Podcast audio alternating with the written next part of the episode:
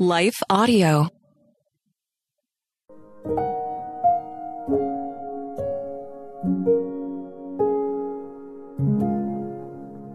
Thank you for listening to Your Daily Prayer, a podcast dedicated to helping you find the words you need to connect with your Father in heaven. No matter what's going on in your life today, you can trust that God wants to hear from you. Right after this short word from our sponsor, we'll pray through today's prayer together.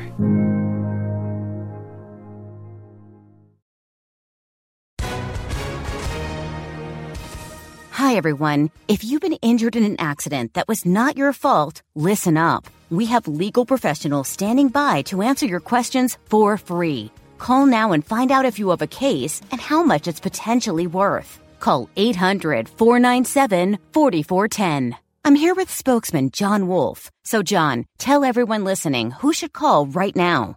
Well, Maria, first off, thank you for having me here. It's always nice to answer the listeners' questions. Now, as far as who should call in, anyone who's been injured in an accident and think you deserve compensation, give us a call right now. 800 497 4410. You'll find out if you have a case and how much it's potentially worth. Thanks, John. You heard it, folks. Take advantage of this opportunity and call now 800 497 4410. Advertisement sponsored by Legal Help Center may not be available in all states.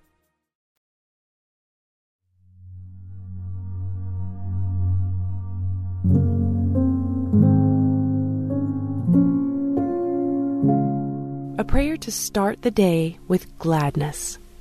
By Christine Brown, read by Leah Martin. Yet he did not leave himself without witness, for he did good by giving you rains from heaven and fruitful seasons, satisfying your hearts with food and gladness. Acts 14:17. The moment I wake up, thoughts begin competing for my attention. I've noticed that my response depends on where I put my focus. I may react with frustration over my long to do list awaiting me, or I may worry about things out of my control. I might even feel moody because I didn't sleep well. So I have a choice to make. First thing in the morning when starting my day. Will I choose to focus on whichever thought screams the loudest? Or will I choose gladness?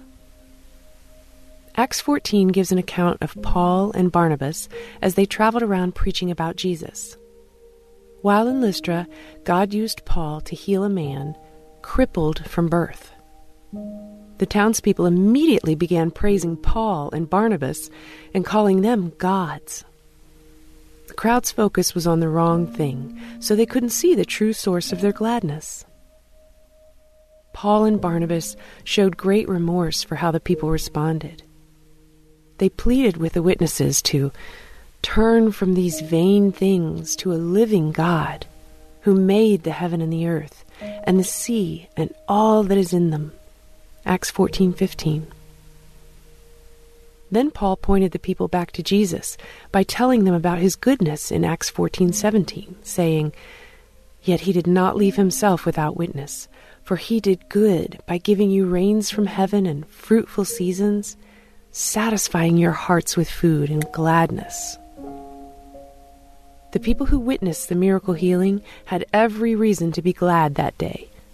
No doubt they wanted to rejoice for this good thing they'd seen happen right before their eyes. But they turned their focus away from the one who will satisfy us, whatever the day brings.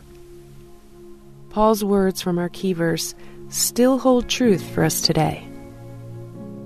Instead of beginning the day focused on the wrong things, let's think about this. Jesus satisfies our hearts with gladness.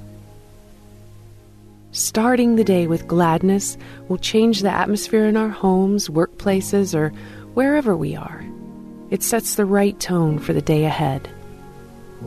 Let's thank Jesus right now and start this day being glad because of Him. Let's pray. Dear Heavenly Father, you are my source of gladness. When I'm tempted to start my day with worry, frustration, or disappointment, I'll turn my focus toward you. I have reason to rejoice today because of Jesus. It's so easy to get distracted by the cares of this world and just forget that you created the earth and everything in it. James 1:17 tells me every good and perfect gift is from above. Thank you for the beauty of your creation, the comfort of your presence, and the wonderful gift of eternal life through your Son. So, whatever this day brings, I'll respond with gladness because you are the only one who satisfies my heart. In Jesus' name I pray. Amen.